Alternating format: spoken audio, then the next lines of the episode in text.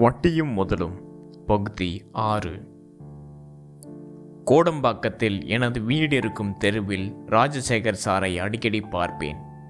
நிழல்கள் படத்தில் ஒரு பொன் மாலை பொழுது என பீச் காட்டில் தலைசாய ஏகாந்தமாய் வானம் பார்த்து பாடும் அதே ராஜசேகர் சார். உச்சி வெயிலில் கிறுகிறுத்து பழைய ஸ்கூட்டரில் அவர் தெருவில் போகும் இன்றைய காட்சி வாழ்க வாழ்வின் நகை முரண்களில் ஒன்று. அவ்வப்போது கடக்கும் போது கோடம்பாக்கத்தை ரீசார்ஜ் கடையில் டாப் அப் பண்ணி கொண்டிருக்கிறார் பதினாறு வயது நிலை டாக்டர். நேற்று கூட நான் வின விகடன் ஆபீஸ் வந்தது ஒரு காலத்தில் ரஜினிகாந்துக்கு போட்டி என வர்ணிக்கப்பட்ட நளினிகாந்தின் ஆட்டோவில் தான். பத்திரிகை பெரியப்பா சின்ன குத்தூசி ஐயாவை வென் குண்டு பல்பு எரியும் பக்க பத்துக்கு எட்டு திருவல்லிக்கேணி மேன்சலில் பார்த்த நாளில் ஊருக்கே ஓடிற முருகா என அலறியது மனசு.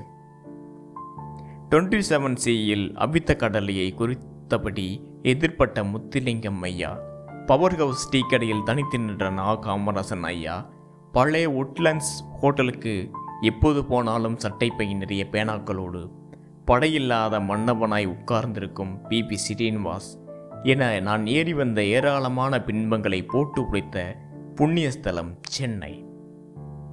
உண்மையில் என் போன்று ஏராளமான கனவுகளுடன் ஒரு முதல் தலைமுறை இளைஞர்களுக்கு சென்னை ஒரு மாயமான். நான் விகடன் நிறுவன், பிறகு லிங்குசாமி சாரிடம் உதவி இயக்குனராக சினிமா கற்று எனது முதல் படத்தை இயக்கி கொண்டு இருக்கிறேன். கனவுக்கும் யதார்த்தத்துக்கும் நடுவில் அணுதினமும் அலைந்து திரியும் ஆயிரம் ஆயிரம் நண்பர்களில் நானும் ஒருவன். எங்கெங்கோ கிராமங்களில் இருந்து சினிமா, மீடியா, இலக்கியம், அரசியல் என லட்சியங்களோடு சென்னைக்கு கிளம்பி வரும் முதல் தலைமுறை இளைஞர்கள் முட்டி முளைத்து எழுவதற்குள் ஒவ்வொரு தினமும் ஒரு யுகம். காலையில் எழுந்து தெருவில் கால் வைக்கும் போதே யாராவது இந்த கேள்வியோடு வந்து விடுவார்கள், அவர் என்ன பாஸ் என்ன போயிட்டுருக்கு? கோடம்பாக்கத்தின் மிகப்பெரிய கெட்ட வார்த்தை இதுதான். ம் ஜூலியா ராபர்ட்ஸுக்கு லூஸ் மோசம் போயிட்டுருக்கு என்பது என் மைண்ட் வாய்ஸ். அது முயற்சிகள் தான் பாஸ், மங்காஸ்தா மாஸ் கிட்டாமில் என்ன நழுவுவது நிதர்சனம்.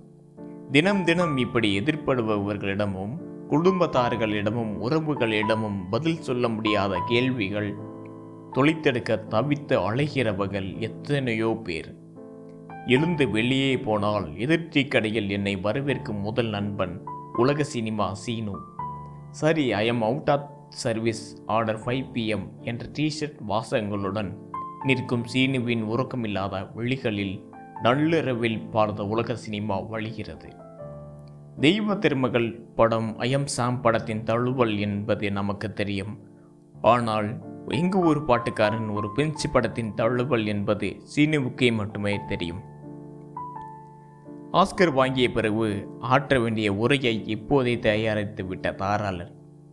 புதுசாக ஒரு ஸ்கின் போட்டிருக்க மச்சான், ஒரு படத்தை எடுத்தால் இன்னொரு படம் free, Tamil with Telugu, producer இருந்தால் சொல்லு. முதல்ல ஒரு டீ சொல்லுச்சேனோ. பிரசாத் ஸ்டூடியோ எதிரில் இருக்கும் ஹோட்டலுக்கு டிஃபன் சாப்பிட போனால் எல்லா டேபிள்களிலும் நடிகர்களின் கூட்டம். அழகர்சாமியின் குதிரை அப்புக்குட்டி சிரிக்கிறார். நல்ல கதைனா ஹீரோவை பண்ணலாம், மற்றபடி கேரக்டர் ஆர்டிஸ்ட்டாக மெயின்டைன் ஆகுறதுல நமக்கு எந்த தயக்கமும் இல்லை. நாம் நடிகன் தலைவா தொப்பை குலுங்க குலுங்க சிரித்து shining area Appukutty. Parimala theatre shooting கூப்பிட்டாங்க, முப்பது ரூபா கிடைச்சா வீட்டுக்கு அனுப்பிவிட்டு நிம்மதியாக அழைக்கலாம் சார் என வெண்பொங்கல் சொல்கிறான் அம்பா, சுமித்ரா, மம்பானி, சங்கர், சூரி, ஜெமினி, பாலாஜி, மிமிக்ரி, செந்தில் என ஏரியா எங்கும் வளரும் கலைஞர்கள். பிரசாத் ஸ்டூடியோக்குள் நுழைந்தால் வணக்கம் பாஸ் என வைரம் வாசகமாக வருகிறார் அஜயன் பாலா. நீங்கள் தான் தலைவாஸ், ஆயில்வேஸ் யூத்து என்றால் சிரிக்கிறார் அஜயன். டைரக்டர் விஜய் கூட அடுத்தபட டிஸ்கஷன் ஆரம்பிச்சிச்சு. நம்ம கதை காதல்கரின் ஏழாம் அத்தியாயம், ஸ்கிரிப்ட் பக்காவாக ரெடி, இமயமலை போயிட்டு வந்து பிக்கப் பண்ண வேண்டியதுதான் பாஸ். இமயமலையா பாஸ்? நாங்களும் ரஜினி ஈசா குரூப்போடு சேர்ந்து டூ வீக்ஸ் ரிஷிகேஷ் போகிறேன். இப்போது அனுராக் காசியப்போட that girl in yellow boots போகிறேன். பின்றம் பாஸ்.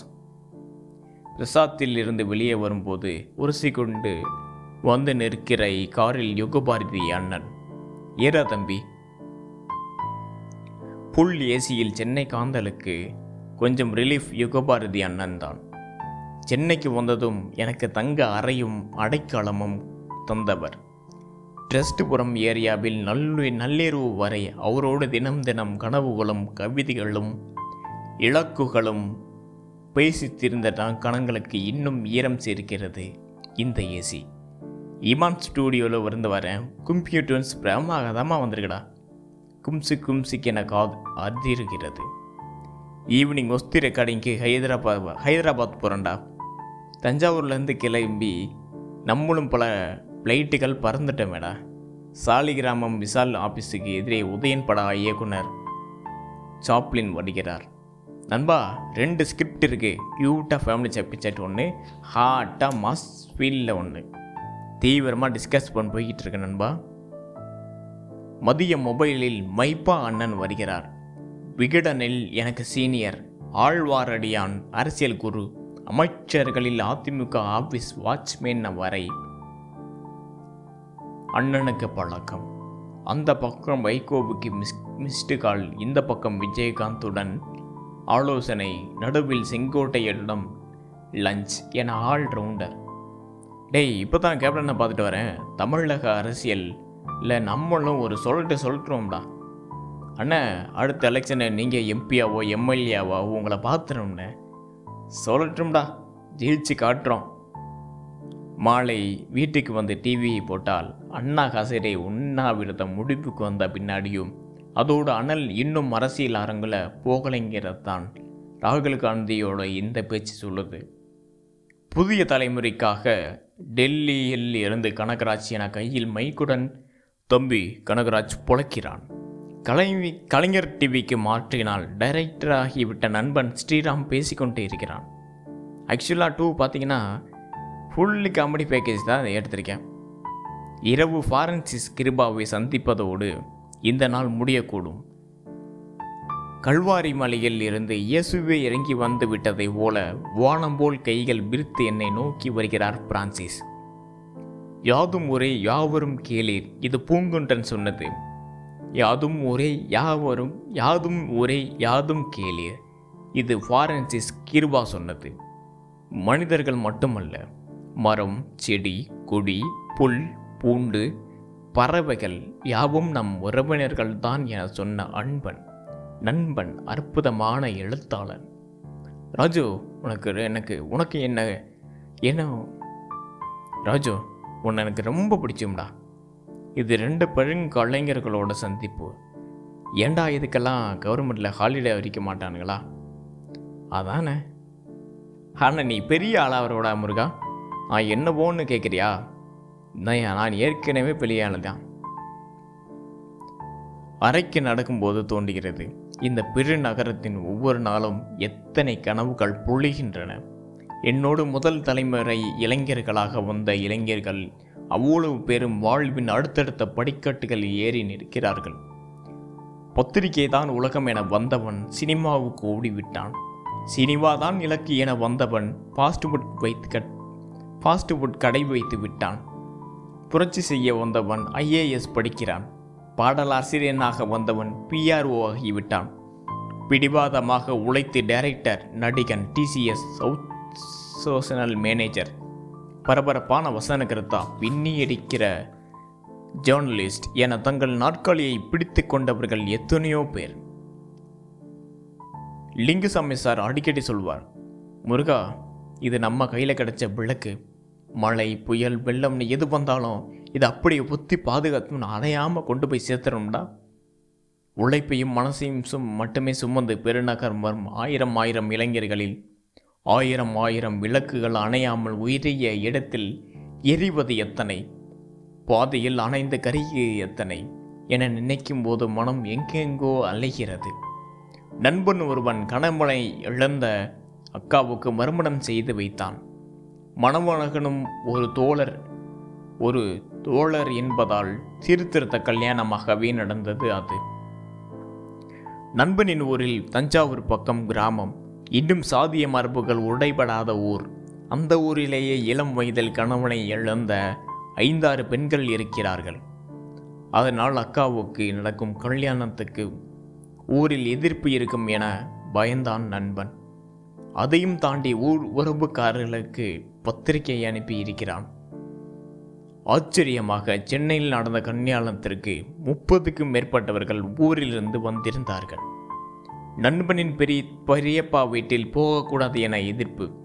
அவர் அதிகாலை வகை வயலுக்கு போகிறேன் என கையிலே வெற்றுடம்புடன் பஸ் ஏறி சென்னைக்கு வந்துவிட்டார். மறுமணம், கலப்பு மனம், சீர்திருத்த கல்யாணம் என மூன்று முக்கியமான அம்சங்களுடன் நடந்த நல்ல நிகழ்வு. அந்த அக்காவின் முகத்தில் மிளிர்ந்து கிடந்த வார்த்தைகளை கடந்த சிறு புன்னகை முதல் தலைமை முதல் தலைமுறை இளைஞன் ஒருவன் சாதித்தது. டேய், சாதிச்சிட்டா பர்வத் பாரதி, விடுவரும் முன் நண்பனிடம் சொன்னேன். நிம்மதியாக இருக்கணும் இப்போதான் என நெஞ்சில் கை வைத்தான். இப்படித்தான் ஏற்ற வேண்டும் இன்னும் ஆயிரம் ஆயிரம் விளக்குகளை.